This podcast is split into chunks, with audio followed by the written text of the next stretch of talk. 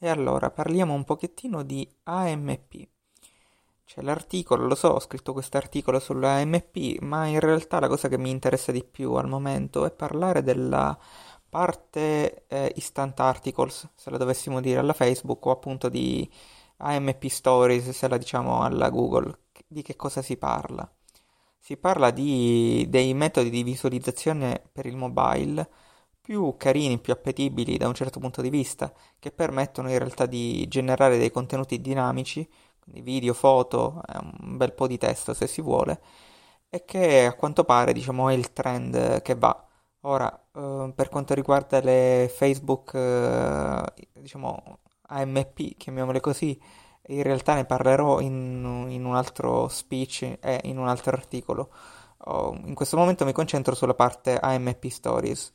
Allora, le ho provate, ho provato anche qualche tool di questi gratuiti che ti danno la possibilità di crearli a partire da un template, e ho visto anche qualche statistica sul come funzionano, quantomeno quanto tirano.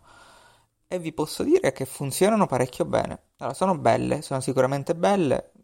Io sono, diciamo, un po' all'antica per queste cose, sono più il tipo da il sito con uh, il massimo della performance e con un aspetto grazioso, però non ci perdo più di tanto tempo. Però devo ammettere che una, la poss- c'è la possibilità di creare delle strutture ibride, diciamo landing uh, stories, chiamiamole così, che non è per, me- per niente male, anche perché in realtà creare una storia da quattro pagine, diciamo da quattro facciate, se così vogliamo, ognuna diciamo già pregenerata come template da poter modificare, è molto veloce, aiuta parecchio per quanto riguarda lo storytelling, quindi se si fa un buon lavoro da quella parte è veramente ottimo.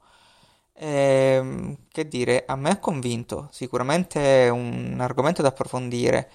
Oltretutto ho dato un'occhiata un pochettino a quello che è il, diciamo, chiamiamolo il framework, ossia i tag uh, A M P, H T M L da utilizzare e quant'altro, ed è molto semplice da generare. Guardando un po' di dati sulle A M P ho visto che in media tirano più, diciamo, i lavori custom, quindi i template non, non funzionano benissimo sulla lunga, quantomeno su siti che sono generati in quella maniera. E anche da quel punto di vista si potrebbero aprire delle, diciamo, degli scenari molto, molto interessanti. Comunque non è solo Google, è anche Facebook che insegue quest'idea degli articoli istantanei, o comunque che si aprono velocemente, che hanno un bel appeal, e, è sicuramente da tenere d'occhio per alcuni, alcuni target in particolare, ma anche per alcune aziende. Per oggi è tutto.